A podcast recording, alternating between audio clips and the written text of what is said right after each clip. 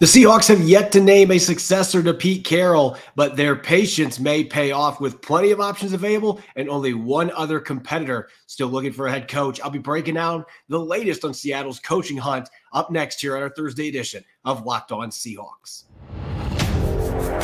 You are Locked On Seahawks, your daily Seattle Seahawks podcast, part of the Locked On Podcast Network. Your team every day.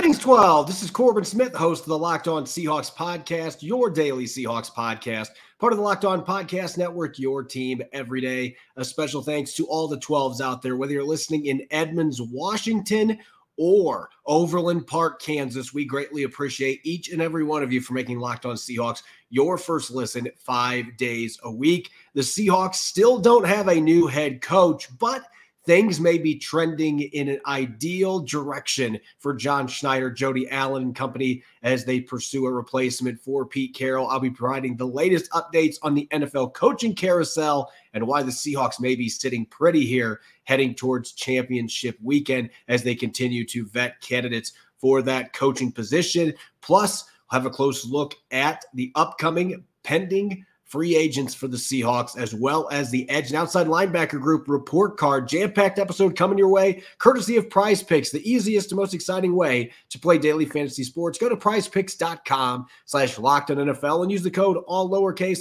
locked on NFL for a first deposit match up to $100. Now for your lead story here on our Thursday edition of Locked On Seahawks. And then there were two. That's all the vacancies that remain for head coaches in the NFL after today. A busy morning and afternoon.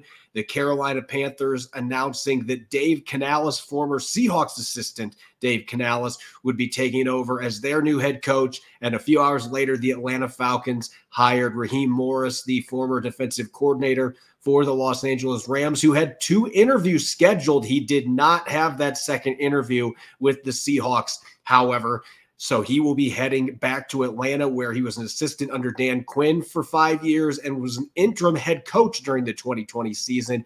But away from Raheem Morris, if you're the Seahawks thinking big picture here, Dave Canales was never linked back to Seattle. That doesn't mean that the Seahawks didn't sniff around potentially and look at that as an option, but the Panthers were aggressive right off the bat going after him. There were no reports out there linking Canales to the Seahawks. They were never linked to Jim Harbaugh, who was hired as the Los Angeles Chargers new coach on Wednesday. Morris is the only coach that they have interviewed that has taken a job with any of the other teams that were pursuing a new head coach. And you look at where things stand now, only the Commanders and the Seahawks remain among the seven teams that had coaching openings going into this year's carousel. As I said, Jim Harbaugh going to LA or returning to the NFL, Raheem Morris with the Falcons, Dave Canales with the Panthers. Jerod Mayo basically became the Patriots coach before Bill Belichick even officially was out the door.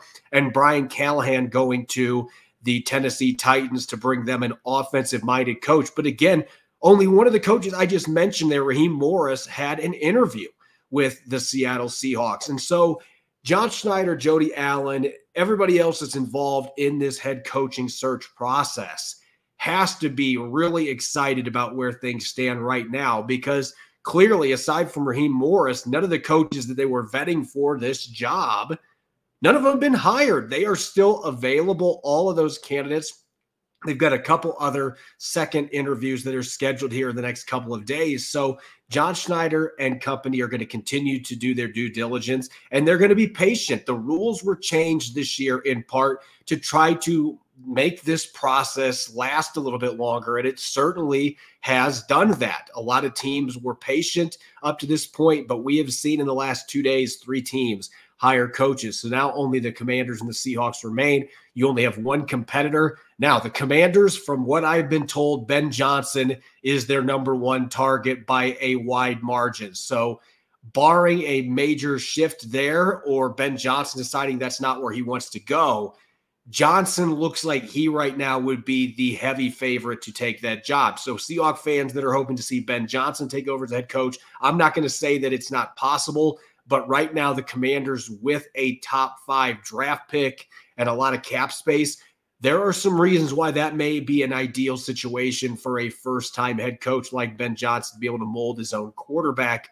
in the nation's capital. So we'll see what happens on that front. The Seahawks have had one interview with Ben Johnson, but you look at the rest of the available candidates that the Seahawks can choose from. Again, options aplenty here. Ben Johnson leading the offensive coaches. I've still got Frank Smith high on my list, although based on discussions I've had, I'm not I'm not really expecting to see him continue to be in the mix with the Seahawks. He had one interview, but he is a guy that I have a lot of respect for. Bobby Slowik now if Ben Johnson is going to be hired by the Commanders, Bobby Slowik, the only opportunity he has to be a head coach is in Seattle. So maybe now the Seahawks take a second look at him and Mike Kafka from the Giants. He had a second interview with the Seahawks this week. So clearly they are interested in the former Chiefs quarterback coach who worked with Patrick Mahomes and is considered one of the best bright young offensive minds out there. On the defensive side of the football, though, this is really where you can strike gold if you want a defensive coach. Mike Macdonald is still out there. And we talked about this on the podcast the last few days. And I did a lot of deep digging because the new rules, they're kind of complicated and there was a lot of conflicting things out there. But the Seahawks, because they waited until the Wednesday after the season ended, three days after the season ended, to announce Pete Carroll's dismissal from the coaching position, they had a very limited window to request an interview with Mike Macdonald. And based on the discussions I've had for the last several days, John Schneider and company want to speak with Mike Macdonald. Now, the problem is because they haven't had that first interview with him, they can't talk to him until the Ravens either are eliminated from the playoffs or they win the Super Bowl. So you're looking in mid February potentially where you would have an opportunity to talk to Mike Macdonald. Are they going to be that patient where they're willing to wait that long if he's the coach they really want? Because if you take that particular route and then you swing and miss, and Macdonald doesn't want to come to Seattle, now you probably don't have a lot of the candidates out there. I mean, most of these guys are going to be available, but if that's really who they want, then that would be a huge swing and miss if they are not able to make that higher. And there are several other quality coaches out there. Mike Vrabel, from my understanding, I don't know that there has even been one interview with him, but that does not mean that he couldn't re enter this mix. Patrick Graham has interviewed twice the young Raiders defensive coordinator, who is a Yale graduate, extremely intelligent guy that players have a lot of respect for. Dan Quinn, who's been viewed as a front runner throughout this process, he just had his second interview with the Seahawks today. And Ejiro Evero from the Panthers, I'm interested to see if he remains available because if the Seahawks have been vetting him as a potential defensive coordinator for whoever they hire as their head coach, Dave Canales might have something to say about that back in Carolina, trying to keep him in Carolina. So there's some different things there that may make this a little trickier to keep some of these coaches if you're trying to vet potential coordinators to go with another head coach and candidate. But nonetheless, I just rattled off nine names there that could make a lot of sense for the Seahawks that they've either interviewed or in the case of Mike Macdonald, I've been told that they would like to speak with. So any one of those coaches could be on the table for the Seahawks. And that is a great situation considering five of these openings have been filled, and only one of those went to a candidate that the Seahawks clearly had interest in, in Raheem Morris. This has worked out quite well being patient. They still got to hit this out of the park. This has got to be a home run hire. You can't miss here. But they now have a bevy of candidates that they can continue to do digging on and make sure that they make the right hire. Don't rush into making this decision. You don't have much competition. I expect the Commanders are going to announce their coach pretty soon. And then that would leave the Seahawks by themselves to be able to pick from the litter here. So overall, this is an ideal situation, but you still have to maximize the candidates you have there and make sure that you pick the right one that's also going to bring the right staff in because that is just about as critical as anything you got to have a good head coach, but you also got to have a head coach that brings a quality coaching staff with him. So those are things that John Schneider, Jody Allen, and the rest of the front office are looking at right now. They've got to be really happy with how this has played out with the, quality candidates that are still available for them to choose from to replace Pete Carroll. Coming up next, free agency, a little over a month away, but it's time to take a first glance at who will be heading towards free agency for the Seahawks. We'll be talking unrestricted free agents, restricted free agents, and exclusive rights free agents. Don't go away. You're listening to the Thursday edition of Locked On Seahawks. This episode's brought your way by eBay Motors. Passion, drive, and patience. What brings home the winning trophy is also what keeps your ride or die alive. eBay Motors has everything you need to maintain your vehicle and level it up to peak performance from superchargers, roof racks, exhaust kits, LED headlights, and much more. Whether you're into speed, power, or style, eBay Motors has got you covered. With over 122 million parts for your number one ride or die, you'll always find exactly what you're looking for. And with eBay Guaranteed Fit, your part is guaranteed to fit your ride every time or your money back because with eBay Motors, you're burning rubber, not cash. With all the parts you need at the prices you want, it's easy to turn your car into the MVP and bring home that victory. Keep your ride or die alive at ebaymotors.com. Eligible items only, exclusions apply. eBay Guaranteed Fit only available to U.S. customers. You're listening to the Thursday edition of Locked On Seahawks. I'm your host, Corbin Smith. A special thanks to each and every one of the 12s out there for tuning in here on this Thursday night and making Locked On Seahawks your first listen five days a week. We greatly appreciate it. Make sure to check out Locked On's first ever national sports 24 7 streaming channel on YouTube. Locked On Sports Today offers you 24 7 coverage with the top sports stories of the day. We got our local experts of Locked On, plus national shows covering every league. Go to Locked On Sports Today on YouTube and subscribe to the first ever national sports 24 7 streaming channel. Over the past few weeks, all the discussion in Seattle has been about the head coaching spot, and understandably so. This is a massive decision for the present and future of the Seattle Seahawks. But John Schneider's got more on his plate than just finding that next head coach. As the general manager and now the sole director of player personnel, he's going to have some difficult decisions to make coming up in free agency. The Seahawks currently do not have an ideal salary cap situation. Now, when we had Brad Spielberger of PFF on here last week, as he said, there are a lot of quick, easy ways the Seahawks can get themselves in a much better salary cap position. They are far from the worst situated team in that regard, but still, negative effective cap space as of right now projected for the Seahawks. So there's going to be some difficult decisions. They're not going to be able to keep everybody. And there are some really solid football players that are on their list of free agents. Let's start with the unrestricted free agents. And these are the players that on March 13th, if the Seahawks have not agreed to a contract with them before the first day of the league year, they will be free to sign with whoever they want, and the Seahawks can't do anything about it. These guys truly are unrestricted. If they want to go sign in Tennessee, they can go sign in Tennessee. They can go wherever they want, and the Seahawks don't have any ability to stop them from signing elsewhere. So let's look at the cast of characters here. This year's unrestricted free agents the Seahawks currently have 14 players that are scheduled, and this is actually kind of a small number. A few years ago, they had 24 unrestricted free agents. But even though it's a smaller list, there are a lot of notable names on here, particularly on the defensive side of the football. Three players jump out immediately Leonard Williams, Bobby Wagner, Jordyn Brooks. All three of those players will be unrestricted free agents on March 13th. On the offensive side of the football, a four year starter at guard and Damien Lewis, tight end Noah Fant, third string running back and special teams standout DeeJay Dallas.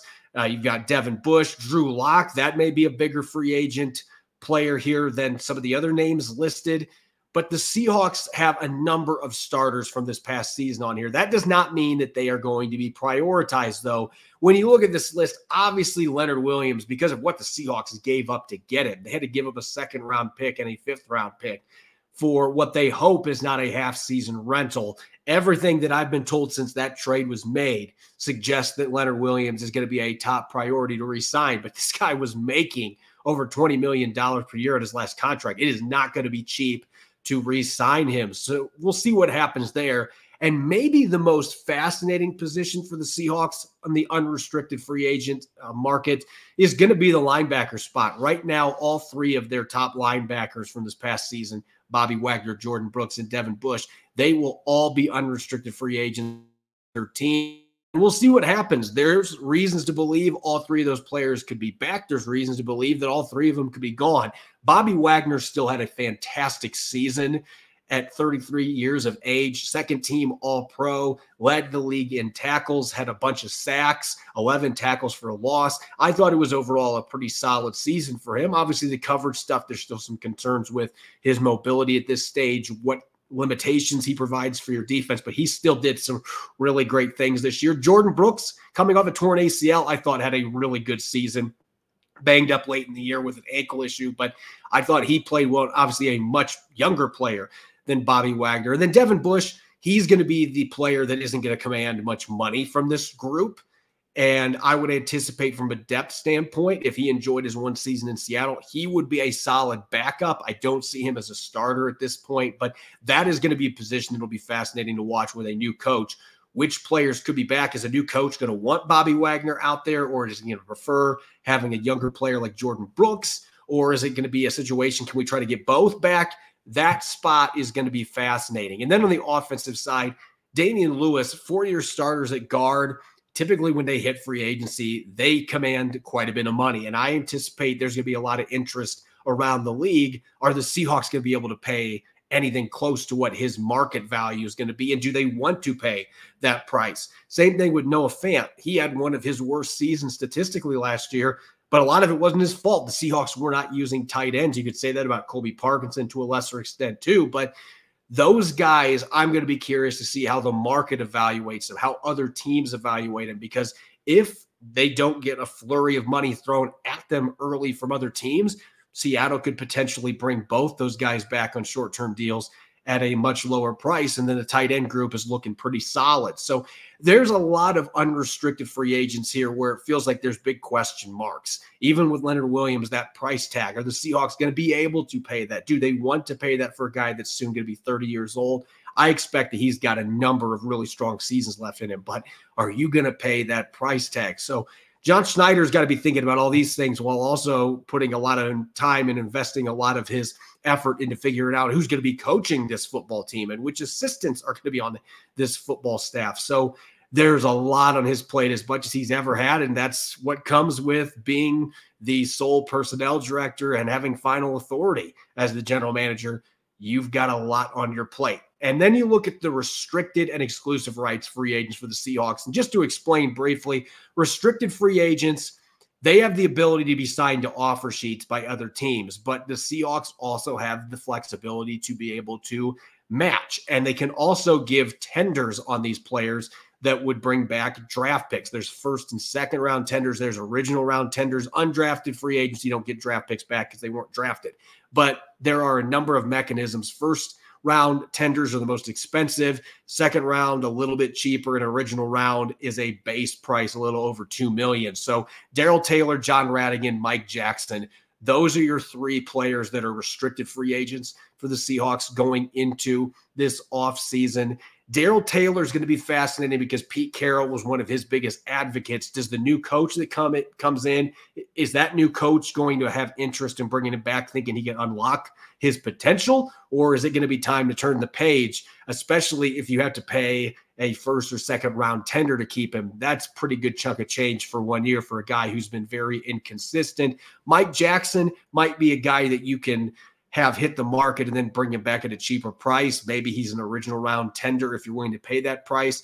But assuming he's not going to be a starter next year, that might be too expensive for a guy that's a role player. And as for Jon Rhattigan, a lot of it depends what happens with the other linebackers. If Seattle loses two or three of their veteran linebackers, Jon Rhattigan might be brought back on a tender just out of necessity. As far as the exclusive rights free agents, basically those players if the seahawks want to keep them they just sign them to a tender for next year. Other teams don't have the ability to sign them unless the seahawks don't give them a tender and then they let them hit free agency. So that would be josh Onujiogu who's coming off an injury jake Curhan brady russell who could have a role on this team if they lose a tight end or two in free agency safety Ty Okada, linebacker Patrick O'Connell, and then the two tackles, Raiqwon O'Neal and McClendon Curtis, who the Seahawks signed off of other practice squads when Abraham Lucas got hurt in week one. Charles Cross got banged up in that game too.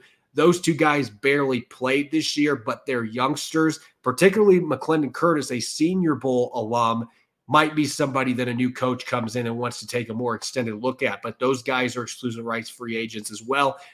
These guys are going to be cheap to re-sign. You just give them their tenders and then you bring them back. Nobody else can sign them. So we'll see how many of those players they bring back, and maybe some of them come back on an even cheaper deal if they are not tendered. That happens a lot with exclusive rights free agents that are typically your bottom of the roster players. Nonetheless, a lot of decisions for John Schneider and the rest of the front office to make with unrestricted, restricted, and exclusive rights free agents. That'll be coming up here in the next few weeks. They're already working on these things behind the scenes while also trying to find a new coach. A lot on the table for John Schneider and company. Up next, going to continue our report card for the end of the season. Go to the defensive side, the edge and outside linebacker groups. Don't go away. You're listening to the Thursday edition of Locked On Seahawks.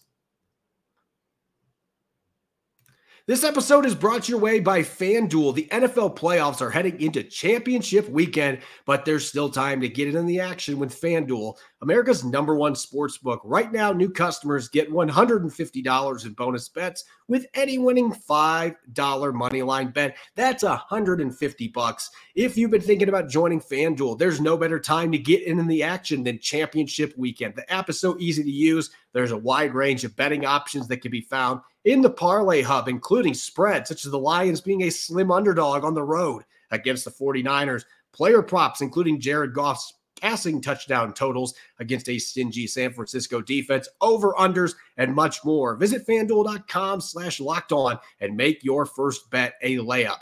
FanDuel, official partner of the NFL. You're listening to the Thursday edition of Locked On Seahawks. This is Corbin Smith, your host. A special thanks to all the 12s. Thank you for tuning in and making Locked On Seahawks your first listen five days a week. We greatly appreciate it. Continuing our end of season report card yesterday, we were talking about the running back position. We've looked at quarterbacks as well as defensive tackles. Going back to the defensive side of the football, expectations were really high at the edge rusher positions with two second round picks in the last couple years, Boye Mafe, and then this year, Derick Hall, a former second round pick in Darrell Taylor that finished last year with a flurry, six sacks in the last six games for the Seahawks. A lot of people were wondering if that was a precursor for his true breakout season. And of course, Uchenna Nwosu, who was a Pro Bowl alternate and got a massive contract early in training camp. This was a group that there were very high expectations for. Unfortunately, aside from one player, those expectations weren't necessarily met. And there was some disappointment with some of the young players on this roster. But one player who wasn't a disappointment to me, the biggest takeaway as far as what went right, a breakout for Boye Mafe. He leads the team with nine sacks. He had seven straight games, a franchise record with a sack. He cooled off some towards the end of the season, but he did have a two sack game against the Titans in week 16, and he nearly got to the double digit mark. He had almost 60 quarterback pressures this year, and he still made some quality plays against the run, even if he wasn't quite as good as he was as a rookie in that regard. But still, a breakout year, and this guy is still learning the intricacies of playing this position. He is still a fairly raw player you're hoping that he's going to have the proper coaching to be able to take that next step in his third season and maybe become an all pro, Pro Bowl caliber player, which he showed flashes of being this year. We've been tough on Dre'Mont Jones on this show too because of what he did in the interior. But I will give him this. When Uchenna Nwosu went down late in the season, Seattle turned to Dre'Mont Jones to play off the edge, something he did quite a bit with the Denver Broncos. And I thought that he actually played better outside than he did in the interior, and it helped compensate a little bit for what a massive loss that Uchenna Nwosu was. So some credit to him. I thought there was a little bit more burst from him as a pass rusher out there, still not living up to the contract that he signed just yet. But I thought that he looked more comfortable playing in stand-up roles on the outside and, and being an edge defender than he did playing three tech reduced inside. So kudos to him for that. And Darrell Taylor, another season where it didn't necessarily show up on the stat sheet the way it did last year, but I thought he played better over the last month or so, just like he did last year. Maybe that's something that impacts his free agency value as a restricted free agent, but he finished with five and a half sacks, almost 30 pressures on fewer than 300 pass rushing reps. So he still was m- making the most of his opportunities late in the season. Early in the year, it was not the case, but another strong finish for him. That is another positive for me going back watching the tape and just how the end of the season played out. As far as things that didn't go well, unfortunately, this list is more lengthy. The absence of Uchenna Nwosu. I think everybody knew. Pete Carroll talked about this in press conferences in the few days after they found out that Nwosu had a pectoral injury. He would need surgery and his season was over. Everybody knew this was going to be a huge loss for the Seahawks. But after he exited the lineup, that is really when this run defense crumpled. This was one of the best run defenses in the NFL the first six weeks of the season. Their first five games, they were giving up under four yards per carry this looked like a completely different run defense from the group that finished in the bottom three in 2022. But as soon as Uchenna Nwosu was out of the lineup, the Seahawks couldn't find a way to come close to replacing his toughness, his physicality, and his technique against the run. Whether they put in rookie Derick Hall, whether they put Darrell Taylor there. Dre'Mont Jones had his flashes, but he struggled at times defending the run. They didn't have anybody else that they could plug into that position. Frank Clark was basically a non factor for the month and a half that he was with the team for his second stint. Looks like there's very little left in the tank. They struggled to replace him. To me, that was the biggest negative story with this edge rushing group defending the run and rushing the passer. They couldn't find that complementary piece to go with Boye Mafe once Uchenna Nwosu was out and that was a big issue. You look at the youngsters too. I feel like overall the development from Darrell Taylor, he's been finishing season strong this year, not as much as last year, but why he can't for two months put anything together, that has been a consistent issue. He has been a slow starter. His run defense has been shaky at best ever since coming to the NFL. And he has said time and time again he's going to commit more to that. It just hasn't shown up on the film. And then Derick Hall, I think Derick Hall's got a bright future, but this was a difficult rookie season for him. 11 pressures and no sacks. There weren't many contributions from him as a pass rusher when he got his opportunities. He missed a fair number of tackles. He struggled to get off blocks at times. Those are two players you were really hoping to see. In the case of Derick Hall, you were hoping him that he was going to be more of a key contributor as a rookie. And Darrell Taylor, you were really hoping can he become that third standout rusher and a better run defender for us this year? And those things just didn't come together. They didn't have any other young rushers. Uh, they they lost Tyreke Smith, who was on the practice squad most of the year, went to the Cardinals late in the season, so he's no longer with the team. They didn't get a chance to see what he could do beyond playing in one game this year. So the depth concerns to me that was a huge problem even before Uchenna Nwosu's injury there was thin depth there, and they weren't able to fill the void at all with that lack of depth that they had in that position. So that's still an area that they absolutely have got to find more players that they can rotate. And they got to hope that some of the guys on the roster, whether Darrell Taylor's here or not, Derick Hall, even Boye Mafe, what's that next step look like for you? To me, that is going to be crucial for the future of this defense, regardless of who becomes the head coach. As far as grades are concerned, this was a very top heavy grading system for me this year. I thought Boye Mafe was not quite as effective late in the season. He didn't have the same juice rushing the passer. Still had quite a few pressures in the second half of the season, though. And the fact he almost got to 60 pressures and double digit sacks, it was a standout year for him. So a rock solid B and 85. Uchenna Nwosu, I gave an 83. The pass rushing numbers were not near where I expected they would be in his first six games before he got hurt, but he was so good against the run and just the leadership that he brings to this defense. So a solid B for him as well. The other two edge defenders that had enough snaps at this position have much worse grades. Darrell Taylor, if we want to have a positive with him, he did have an average tackle depth of 3.4 yards this year against the run, which is better than it has been, but he still missed way too many tackles. There were still way too many plays, particularly in short yardage and goal line situations where he was getting blown up by opposing linemen. And he had under 30 pressures, and his pressure rate, his pass rush win rate this year was barely over 6%. That just isn't going to cut it for a guy whose strength is supposed to be rushing the passer. As for Derick Hall, there were flashes. He had some nice tackles for loss in the backfield, but in between those occasional flashes, there were long stretches where he really was non existent on defense. He did give them some punch on special teams, so kudos there, but they need him to take a massive step forward next year for the new coaching staff, and he can be able to impact rushing the passer, which he really didn't do much at all as a rookie. And his run defense, he's got to be more consistent. There's been more flashes from him than Darrell Taylor, but there's also still been a lot of negative plays that need to be cleaned up for him to get a bigger role on this defense moving forward. As always, you can follow me on X and threads at Corbin Smith NFL. Make sure to follow and subscribe Locked On Seahawks on YouTube and wherever you listen to your podcast to ensure you don't miss a single episode. Coming up tomorrow, I'll be rejoined by Nick Lee after missing last week's Blue Friday episode. We will be diving into whether or not teams like the Seahawks are focusing too much on offensive and defensive coordinators in their coaching search and much more. Make sure you're listening in and enjoy the rest of your Thursday night. Go Hawks.